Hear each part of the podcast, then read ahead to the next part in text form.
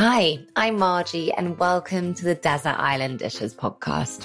For any first-time listeners, this is the podcast where every week I ask my guests to choose their seven desert island dishes.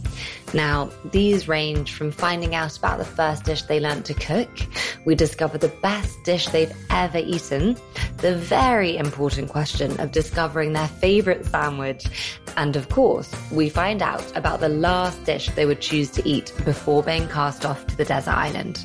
The answers are not only often delicious, uh, but the stories around the dishes are much more revealing and intriguing than you might think. Don't forget to rate and review the podcast, as it genuinely really helps others to find out about the show, which is always good. And I'm not going to ask you to leave me five stars, but it kind of goes without saying, doesn't it? Insert winky face here. So here in the U K, it's been a short week, a short but sweet week, shall we say? Although actually the bank holiday feels like a very long time ago, or is that just me?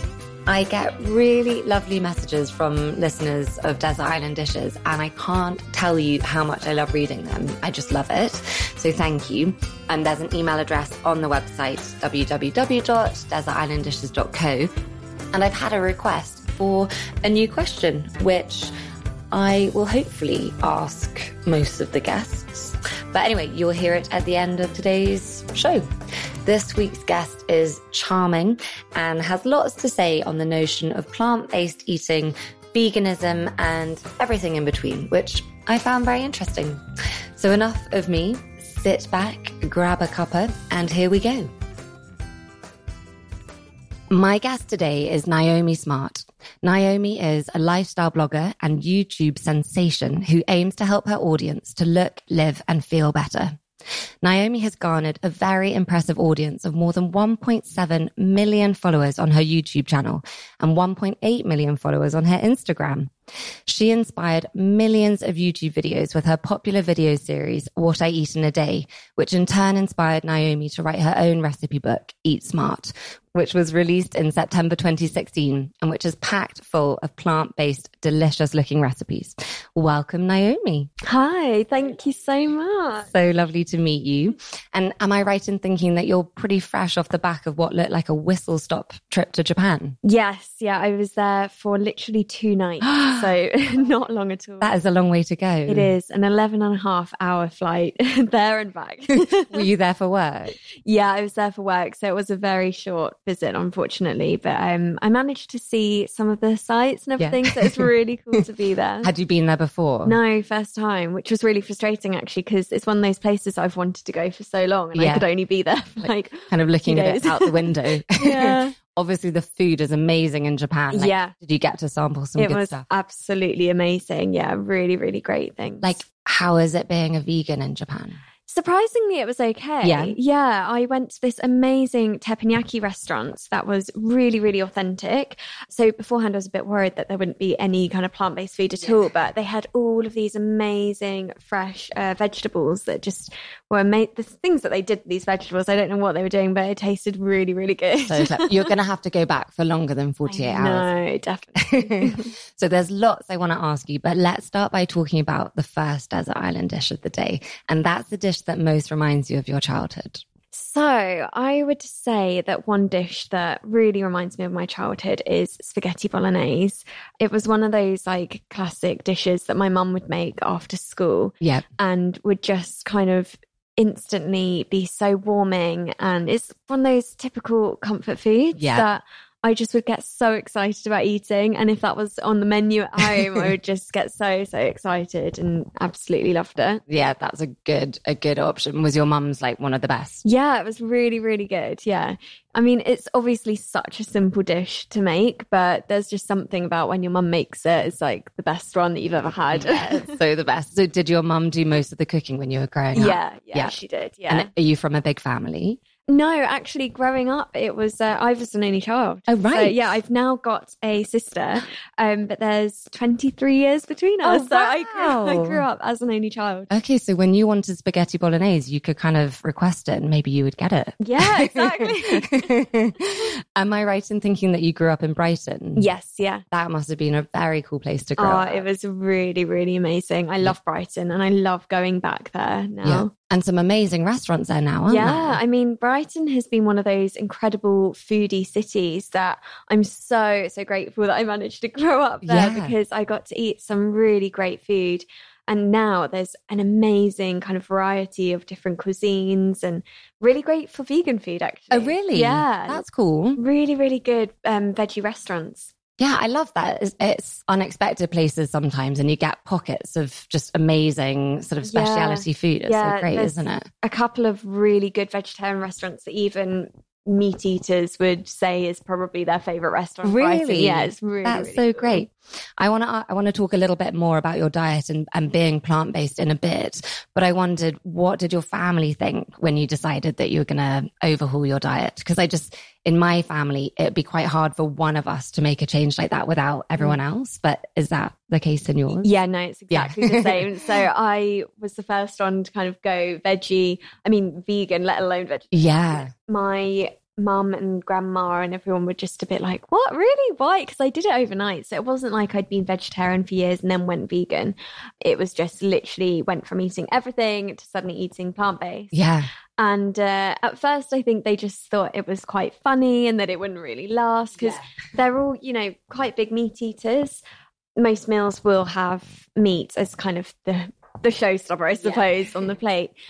But I think a few months went by and they're like, okay, this is actually a thing now. And yeah, it's been a few years now. Yeah, and I, you, I absolutely love it. Have you I, lured them over to your way of eating?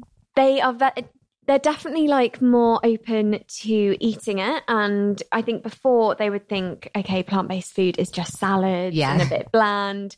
But now that they can see what I cook and what I eat, they're always like very happy for me to come home and cook them a big meal and, you know, they love it. So none of them are actually fully plant-based, but they're very, very open to eating the food that yeah. I make. Yeah. And I think it is just showing that not every meal has to be centered around meat. Like even if you don't yeah. go completely veggie or plant-based. The second desert island dish is the first dish that you learned to cook.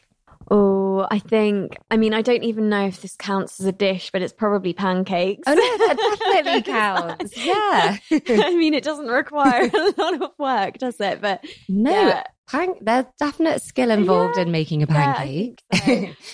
Are we talking sort of traditional crepe type? Yeah. Pancake? Yeah. Yeah. So I think those kind of um, traditional British pancakes, because I know the American pancakes are kind of smaller and a bit more fluffy. Yeah. Um, but the ones that I first learned to make were the really thin, quite large ones, and you'd roll them up with like sugar and lemon and everything. Is there anything better? I know. Yeah, just so classic. Um, so that was probably the first dish that I ever first like learned to make. I mean, yeah, there's lots of like the flipping, you know. Yeah. Yeah. I yeah. think that's... Yeah, that there's some skill involved. Yeah. There's some skill involved. So you studied law at university before setting up your YouTube channel in twenty fourteen. Yeah. What made you decide not to go into the law? Well, I really loved studying it. But the strange thing was that whenever I did any kind of internships or um, work experience in law firms, I just had this deep feeling that it just wasn't for me. I really? just knew, and I kept trying to tell myself, oh, you know, don't be silly, work's always going to be hard or whatever. And, you know, no one loves their job when they first go into it. Yeah. But it was just something that felt like I was so disconnected to the work and I, I just felt like it wasn't what I was meant to do. Yeah. And that was so strong that I eventually decided that I wasn't going to continue with it, um, which was such a hard decision because I'd just done three years of law and I'd graduated and everything. But I was so pleased that I graduated and I was so pleased that I actually loved studying it. Yeah. And I had no regrets throughout those years of studying it because it was such a great experience. But that's when I just fell into blogging and YouTube. So I think the month after I graduated, I started my blog. And it was basically just a way for me to talk about things and start writing again since graduating. Um, things that are obviously very different to law, but still just being a bit creative. And I loved writing. And so that suddenly turned into a YouTube channel somehow a few months later. Isn't that so cool? Like, that's a real lesson, and you've got to listen to your gut. Yeah. Because it is a big decision to have done all of that studying, and you kind of feel lots of external pressure, don't yeah. you? To give... It's not easy making those kind of decisions. No. Definitely. I think the easy option would have been actually staying, but I would have just absolutely yeah. used it. Isn't it so weird that that would have been the easy option? Like... I know, I know. And I don't imagine that you do, but do you ever have moments of sort of wondering, could you have been like Ally McBeal? Or... I mean, the The idea would have been great, but I think the reality would have been very, very different. Yeah. I would have been causing havoc. God knows what kind of mistakes I'd be making. Oh my God, that's such a terrifying thought. Obviously, you've had enormous success, and it feels like it, it really is just the beginning. You seem to have really supportive followers, but I wondered, have you ever had any bad experiences with trolls?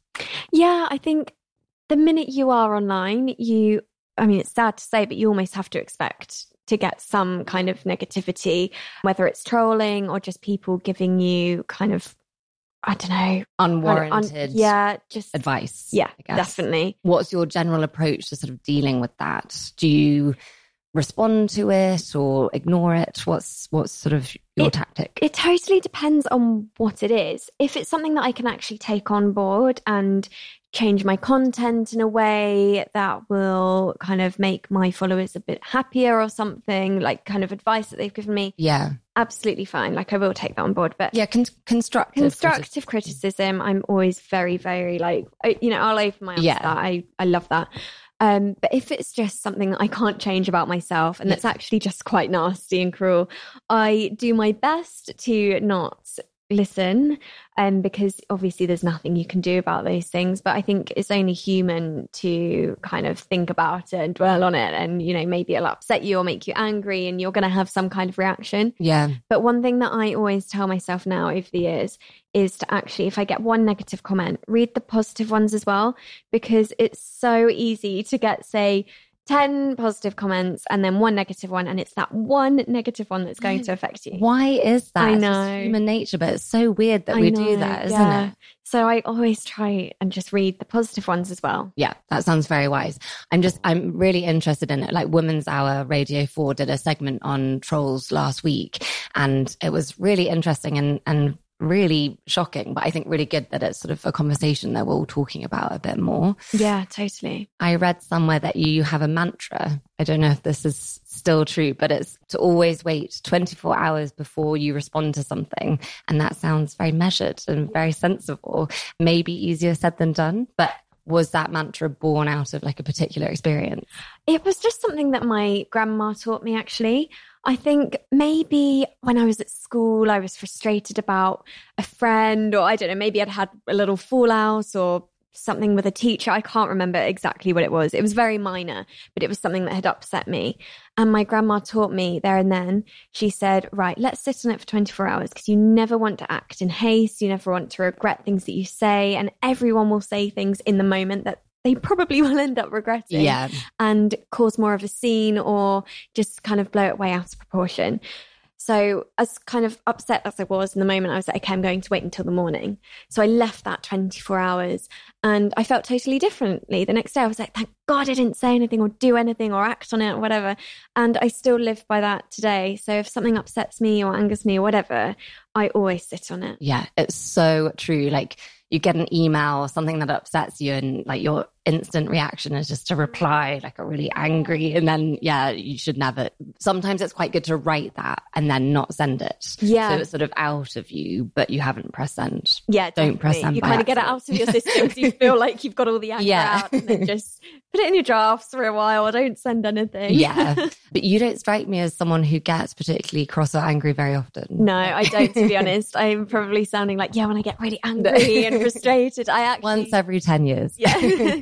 No, I think it takes a lot for me to get actually angry. Yeah. But I think we all get frustrated about little things, but um that's when things can just get totally blown out of the water. Yeah, that's so true. The third desert island dish. What's the best dish you've ever eaten? Oh, this is such a hard question. I mean, there's a whole variety of things. I think Recently, I've had some really amazing food in restaurants in London and Brighton. Actually. Oh, yeah. Those restaurants that I was talking about. I mean, there's so many amazing options. Like, I've is, had... is Silo one of the ones in... Silo's yeah, in Brighton. That's really that's good. That's really, really good. Silo has very kind of simple food and it's all cooked right there in the kitchen, but it's so delicious. And I think it's all down to the ingredients. They're no waste, aren't they? So they yeah. use like absolutely everything. So it's like really creative. Yeah, totally zero waste restaurant. I think it's the first in the U K. The yeah. First, maybe even Europe. I think it is. Yeah. yeah. First zero waste restaurant. So they, everything has been recycled, even the tables, the chairs, the plates, the glasses. Everything is recycled, and then the food, none of that goes to waste. They make compost out of it right there on the premises, and they grow fruit and veg out the back, and they create their own beers, and oh, it's amazing. It's a, such a great restaurant, and it kind of sums up Brighton. Yeah. Where, but then the vegetarian restaurants that I was talking about, there's one called Food for Friends. Okay. That I absolutely love, and then the other one is called Terre à Terre. Both of them are quite old school restaurants now, but the food is just unbelievable. Really? Really Is there good. Anything in particular that you'd like recommend people have? Well, there's this sharing plate at Food for Friends of like onion bhajis and things like that, kind of like hummus and flatbreads and tabbouleh, all kinds of dishes, but each one is just so amazing. Like you eat it and you're like, what's in yeah. that? How have they done that? It's amazing. Um, like the kind of sharing food that you wish you weren't sharing. Exactly, yeah. They do tapas as well, but I tend to just, you know, have that just for myself. Yeah. Like six dishes, yeah. um, and Terre à Terre just is so creative with their food. One of the best dishes I've had there was a um, fish and chips, but it was totally vegan. And I'm not normally one to like tofu that much. I don't oh, yeah. eat it that much. But they'd made the battered fish out of tofu. Oh. And then they had the best mushy peas on the side and the best chips. It was, yeah, really, really good. I mean, yeah, like you say, you don't really like tofu, but I guess anything when it's been battered when and been fried. Battered. Yeah, yeah. yeah. Well, I've been very generous there and let you have a few different options. I could have there. Gone on yeah. as well. Um, let's talk a little bit about your diet, because I was interested when I asked you that question, whether it was going to hark back to your pre-plant-based days, sort of mm, yeah. like when I interviewed Dolly Alderton, she's now a vegetarian and yeah. she just couldn't stop talking about roast chicken. Oh, no, really? But, yeah. roast chicken. um, but let's talk about vegan versus plant-based, because you describe your diet as plant-based. Plant-based, yeah. And what, for a for someone who doesn't know, what is the difference? So vegan is kind of one hundred percent no animal products whatsoever in your okay. diet or your lifestyle. Okay. So, I, so not just in the food you Not eat. Just food. So vegan is more of a lifestyle. So it would be totally cruelty, cruelty-free beauty products, clothing, everything like that. Um, no honey, nothing that derives from any kind of animal products whatsoever. Okay. Um, whereas I suppose I've taken more of the more laid back approach, I suppose. Not to say that there's anything wrong with vegan or plant-based, like both, you know, it's yeah. totally a decision for the individual person to make. But I tend to say myself as plant-based rather than vegan, because I don't want to upset people that do follow a one hundred percent vegan lifestyle and I don't. Yeah. Mine is mainly about the way that I eat. So I have a plant-based diet. So I don't have any kind of animal products. I do have honey, but that's just a preference yeah. for myself. I also had figs the other day and someone told me that they're not vegan, which a I, fig isn't vegan. Apparently not. Why? Um, because the wasps fly into the fig and then the fig like eats the wasp or something like that. And the wasp oh. lays its egg but dies in the fig. So you're... Yeah, apparently you're... you're really putting me off figs. I didn't know that. What, like a Venus flytrap? Kind of, yeah. And then Gosh. So the wasp essentially like grows into the fruit what? Unless the fruit ripens. Who told yeah. you this? I, it was we need on to do a some comment on YouTube. I know, a bit fascinating to me. I was like, wow, yeah, I that's never so interesting. Ever knew that. No, I never knew that either. And so what made you decide to change the way you eat? Like, was it something that you'd read? Was it something you've been thinking about for a really long time? Or how did it come about? So it was when I finished university and I'd been eating quite unhealthily like most students yeah. for the last few years. And I kind of came out feeling like, right, something needs to change. I can't be having those Domino's pizzas anymore and huge tubs of Ben and Jerry's. oh, um, they are good sometimes though, aren't they? I, yeah, I mean, obviously everything in moderation, but I just came out feeling like, okay, something needs to change. And one thing that's actually quite interesting is it was purely about how I felt. Okay. I just didn't feel like myself, felt like really sluggish and just, I think I just felt unhealthy, um, as simple as that. And I just thought, right, I'm going to get into cooking and start cooking my meals from scratch. And that's kind of when I first started really loving cooking, because I was really conscious of like, right, what's going in this meal, you know, rather than just picking up the phone and making an order for food to arrive at your house. Yeah. Yeah, it's a real learning process, isn't yeah, it? Yeah, yeah. And I think it is all about becoming more in tune with your body. And the more and more that I was researching into the benefits of using more, eating more fruit and vegetables and just more wholesome, nutritious food, that's when I started reading more and more about the plant-based diet and how good it can be and how it can prevent certain diseases and things like that. And I was just absolutely fascinated and started researching into it more and more by buying books. And I thought, you know what, I can't knock it or judge it until I try it. Tomorrow, I'm just going to be plant-based and see how it goes. And Lit- it literally, literally overnight. overnight. But I hadn't set myself a target to be like plant-based for a month or a year or a week or whatever. I literally, it was like, tomorrow, let's just see how it goes. And I mean, it's been about four and a half years now and I've just never looked back, but that was not the plan. Yeah.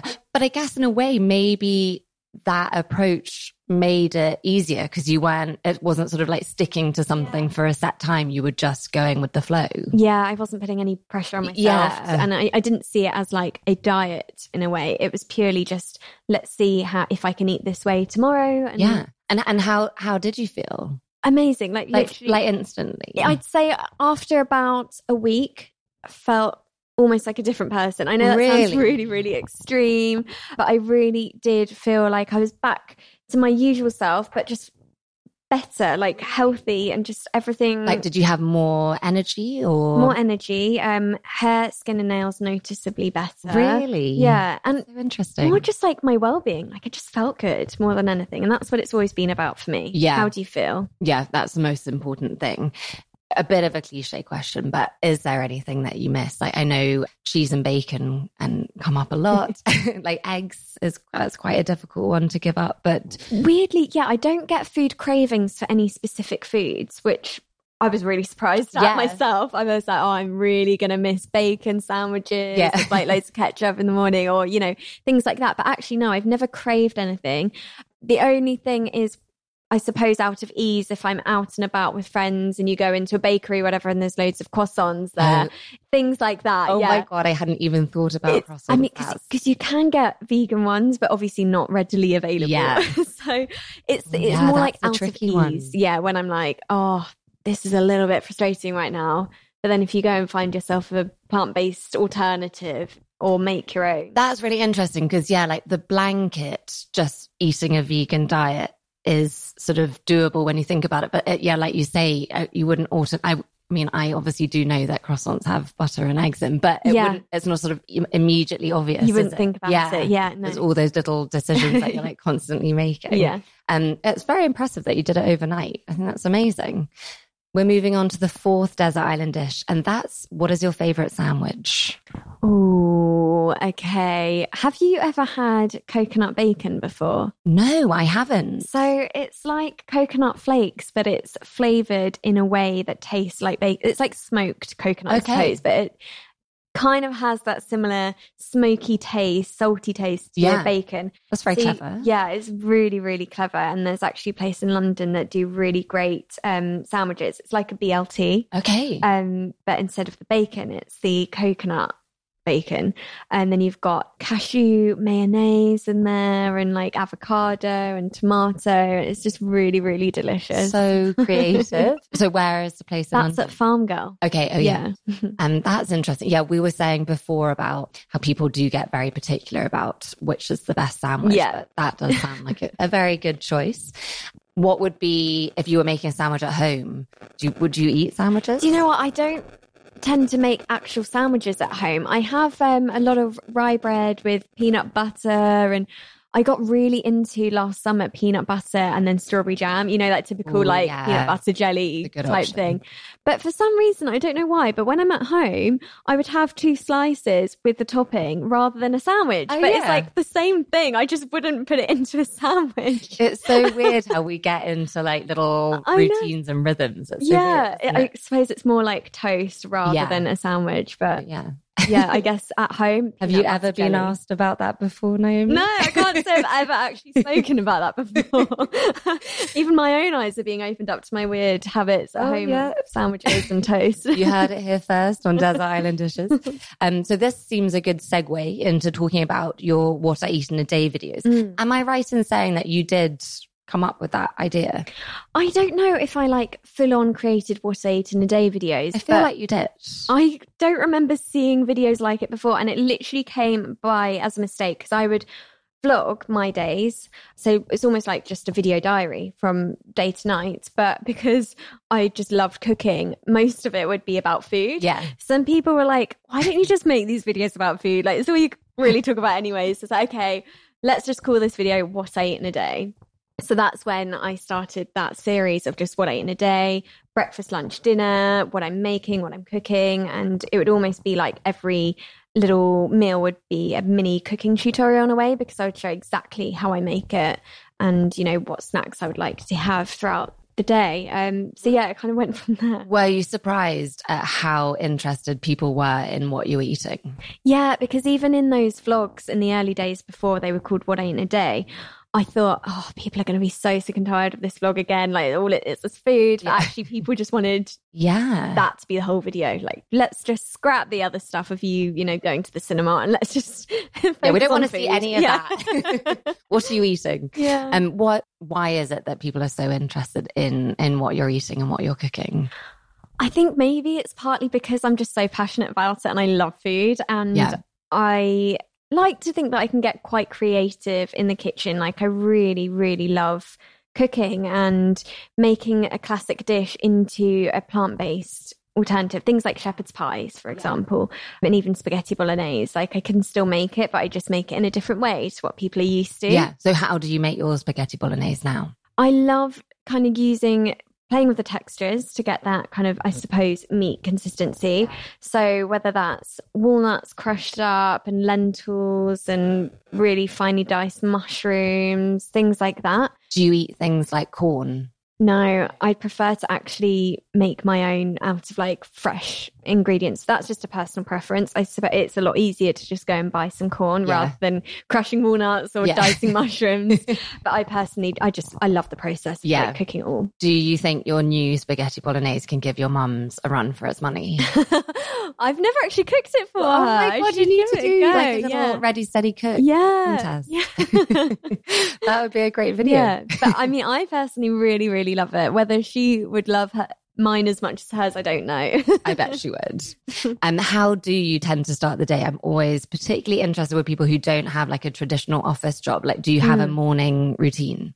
I like starting my day with some warm water, and this is something that I've recently discovered. Uh, apparently, hot and warm water hydrates you a lot better than cold water. Oh, really? Um, yeah, and so I would used to always just start my day with like cold water, even like ice water. But then I, um, yeah, I learned this little fact that warm water hydrates you more. So, there we go. So now I start my day with some warm or hot water, or even a herbal tea or some lemon in there, or fresh ginger, something like that, just to infuse the water, make it a bit more exciting. Yeah. And then I tend to go to the gym or a run. I love running this time of year, you know, even just having the sun out, even yeah. if it's cold, I don't mind. It's just the sun, like the brightness, I love. Yeah, and just getting so, fresh air yeah, feels so good. Air, yeah, I love it. So I run around um, along the river, which is so, so beautiful, like crossing the bridge when it's, you know, only seven, eight a.m. I absolutely love that. So do you tend to do that most mornings? Most mornings I'll get my body moving in some way, yeah. whether it's a run or going to the gym or going to a class or just getting out and walking. I just love starting my day with being active. Would you feel weird if you didn't do any exercise for a bit? I mean, we've just had the long weekend and I hardly did any exercise, to be honest, but I that's absolutely fine as well. Yeah. I do like getting my body moving, but I can equally just totally switch off and relax yeah. when I'm around family at home in Brighton. Um, but when I'm in London, my routine is to always, you know, get active in some way. Didn't you do a marathon? Yeah, I ran the London Marathon. Oh my goodness. How was that? I mean, it was tough. It's probably the craziest thing that I've ever done in my life, but it I, was amazing. I can't even, I, I, that is just so impressive. It's amazing. Do you know what? Like the day itself was brilliant and I weirdly loved it.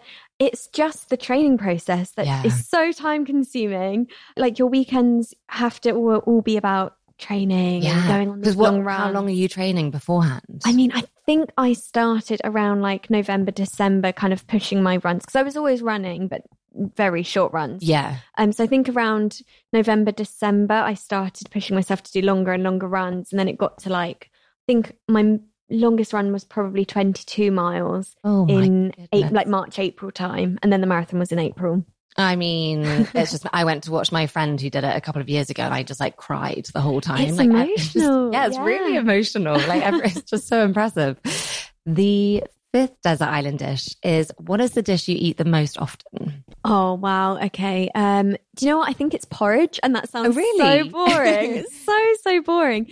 But it's probably the meal that I eat most frequently. Yeah. Even in the summer, I love it. It's really, really strange. But um, I like just, always to start your day, or are you partial to some porridge for supper? Always, I, yeah, I'm all for, you know, breakfast for dinner. Yeah. That's good. But I tend to, yeah, have it in the morning first thing. Uh, well, after I go for a run or the gym, I'll get back and make some porridge. But I like mixing it up and adding different flavors. Like in my book, for example, I've got a banana bread porridge, carrot cake porridge, cherry Bakewell porridge. Like um, I just like making it a bit different. So yeah. literally. Carrot cake is some grated carrot in there, raisins, loads of cinnamon and nutmeg and things Yum. like that, a bit of maple syrup. So, yeah, yeah, that's putting it. Like old school porridge where it was just like water and salt to shame, isn't it? Yeah. Like, your book, Eat Smart. I mean, how perfectly does your name lend itself to the title of the book? So good. But it came out a few years ago and it really is great. And um, I really did feel like it sort of debunks the myth that vegans are just nibbling on a wilted salad leaf. Yeah. What was the process of writing the book like? Did you enjoy it? Oh, it was a real, real mix of emotions. Yeah. I'm not going to lie. I mean, I already had so many recipes ready to go.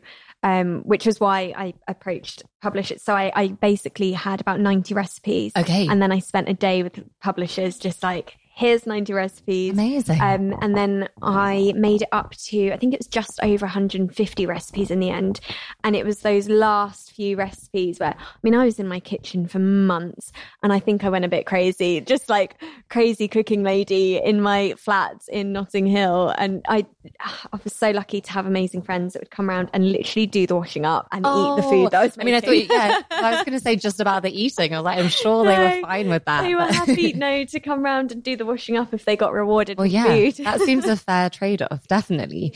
Obviously, there are so many amazing recipes in there, but is there one that people are sort of always telling you that they're making? Like, is there sort of a standout recipe? Yeah, and it really surprised me what one it was. It was my mac and cheese. Oh, really? Um, and I didn't even photograph it for the book. So it's one of the recipes in there that doesn't have a photo That's to go so with it. Interesting. And I was not expecting it. Yeah. yeah. It was one of my personal favourites, but I mean, because it's mac and cheese and yeah. it is like a pasta with an orangey kind of sauce, there wasn't much you could do creatively for the photo shoot. Yeah, so we it were got like, bumped for some yeah. beautiful porridge. And it was always one of my favourites. And I think maybe I made it in one of my videos and showed how like easy it could be to make it. And then even now, so the book was launched in September two thousand sixteen. And even to this day, I'm being sent photos on Instagram, oh like being God. tagged in photos and on Twitter what, of this mac and cheese. What, what is, like, what's the sauce made out of? Is it cashew? No, it's actually um, butternut squash. Yeah. Ah. And then I obviously add a few things in there, like a little bit of mustard for a bit of a kick and a little bit of chili as well. And just season it really well. And it's brown rice pasta.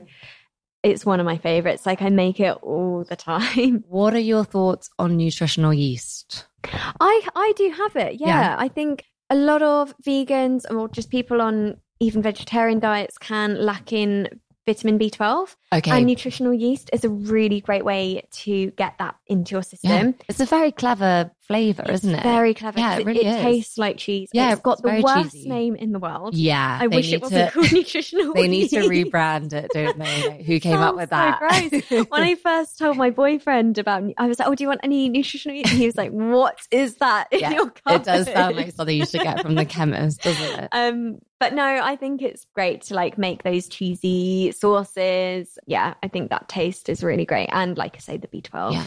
This is a very random question, but are there any vegan foods or plant-based recipes that the internet has sort of raved about and you just, you know, haven't been able to, you know, you've been really excited about trying and then you've tried it and you're like, oh, this is actually really gross? Oh, so like actual vegan food trends. Yeah, just something that everyone's talking about. And then by the time you get around to having it, you're like, oh, is it just me? I mean, I'm not a fan of the... any kind of meat alternative. Like you go to supermarkets and they have the vegan bacon or the ve- vegan sausages, like okay. things like that, like yeah. actual fake meats. I don't like, just because they're just processed foods. Mm. And it's not... Also, it's a bit weird, like if you're not going to eat meat, then just don't eat meat. Like don't yeah. eat something that's pretending to be meat. I mean, I suppose if people turn vegetarian for, you know, animal welfare and, but they... sounds awful, but they like the taste of meat but don't want to harm an animal for that, you know, it makes sense. I can see why people would want it, but me personally, it's just not good for you. It's like processed food. You can obviously get the more natural ones, or even like try and make it at home. That would be fun. Yeah. But um, yeah, for me, I'm not a huge fan of those. I did see something about a year ago that seemed to be a big trend, and it was like chicken drumsticks, but it was made out of cauliflower, and nice. I, I never made it because I thought, it's cauliflower, how can it taste like yeah. a chicken drumstick? But it looked pretty impressive. Yeah, okay. That's one we should put on the list. The sixth Desert Island dish is, what is your go-to dinner party dish? Ooh, um do you get to throw many dinner parties? I don't actually. I wish I did. I have friends around, but it's always very kind of laid back and casual, yeah. and I'll but that cook counts. something quite that counts casual. As a dinner party. Okay, thing. One thing that's really good is my shepherd's pie. That's really good for when you've got guests around, because you can just make one huge shepherd's pie and then it's really easy to serve to everyone. Yeah. So what goes into your shepherd's pie? So I've got um, lentils in there. It's kind of like the basic green lentils, but then loads and loads of vegetables diced up in there, and an amazing rich sauce, because oh. you leave it to like cook for a while. So those flavors really infuse. And then the top is uh, potato and parsnip, but I also like to do a sweet potato top sometimes as well. Yeah, that sounds um, really good. And just loads of fresh herbs. I think fresh herbs are the secret ingredient in there, yeah. rather than dried. I was thinking when I was writing the questions that for you, throwing a dinner party must be quite fun, because it's a chance to show people that you're not just eating salad, like that your yeah. food is really delicious, and it's sort of, I guess, quite a fun challenge, isn't yeah, it? Yeah, definitely. And I've recently moved house and I've been so excited about organising the dinner parties, but rather than even thinking about who's coming, I just get so carried away with the food that I'm yeah. going to cook. I was, oh, I could do that, I could do this, and then we could do that. And I'm like, wait, I haven't even got anything planned. I haven't even asked anyone nope. to come yet, but I know what we're eating. Um, lots of your recipes are inspired by your travels. Where is the best place you visited in terms of the food? I would say Mauritius was a really, oh, really? interesting place for food. Yeah, I was. Um, I had this cooking kind of class, I suppose, that was set up by the hotel, but it was just one-on-one with the chef um, that worked there, who was from Mauritius. He lived there his whole life, grew up there, and the food was unbelievable, and the fusion of food out there is really interesting. Mm. So what is what is the food? Well, they've got a big African influence, a big Indian influence, and Asian in general, but then also French. Oh yeah, of course. So there's this real amazing concoction or like cuisines. The food is just unbelievable, and mm. I just I learned so much out there. And the food, it was kind of cooked in a French way, but the flavors were very Asian inspired, and it was just beautiful. Yeah, that sounds amazing. Yeah, really, really good. I came very home with like scribbled pieces of paper in my suitcase. Yeah, that's random so, things. So cool to have a lesson. Yeah, it was really, really nice. Actually, I'd recommend that if you ever go to um, an amazing hotel, or not, you know, just somewhere quite exotic that you would never normally go to, ask if the chef has a free moment one afternoon, kind of between meals when he maybe won't be too busy, and just see if they can show you a couple of their signature dishes, because that's what um, was set up for me, just like I think it was two or three of their signature dishes, went into the kitchen, this is how you make it. And I was just there with like a notepad yeah. watching and then eating at the same time. Oh my time. goodness. Yeah, that sounds like the dream. We're on to the final desert island dish of the day. And that's the last dish you would choose to eat before being cast off to the desert island. Wow. Okay. I feel like this is going to be the hardest one. You can have many courses. Okay. Oh, okay. Yeah. This is interesting. Yeah. I'm going to start with the dessert. Okay, yes, perfect. Do it. This is the one that is one of my absolute favorites. It's a beetroot chocolate cake. So it's like, oh, this layered chocolate cake with the most amazing ganache in there. And it's made with like grated beetroot in there as well, which just adds this real richness to that. It doesn't like taste of beetroot. No. It's not like a vegetable cake.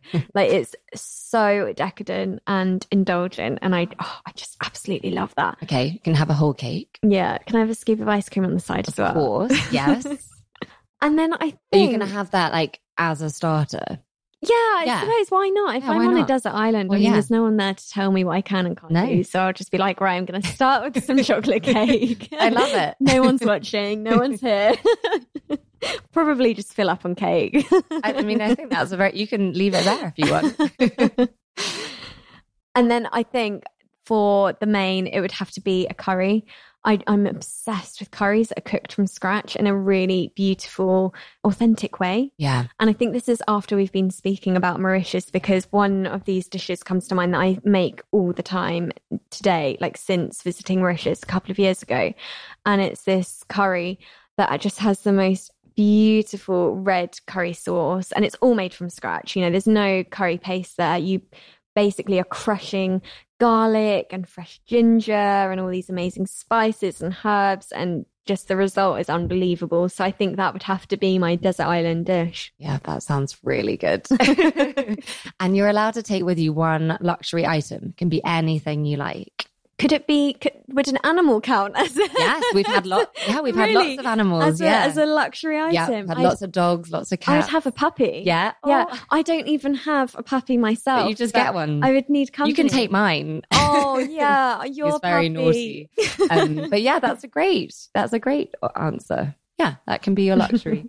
One, we've had a listener request for a final question. And if you could only have one cookbook with you for the rest of your life, which would it be? Oh, that's a really interesting one.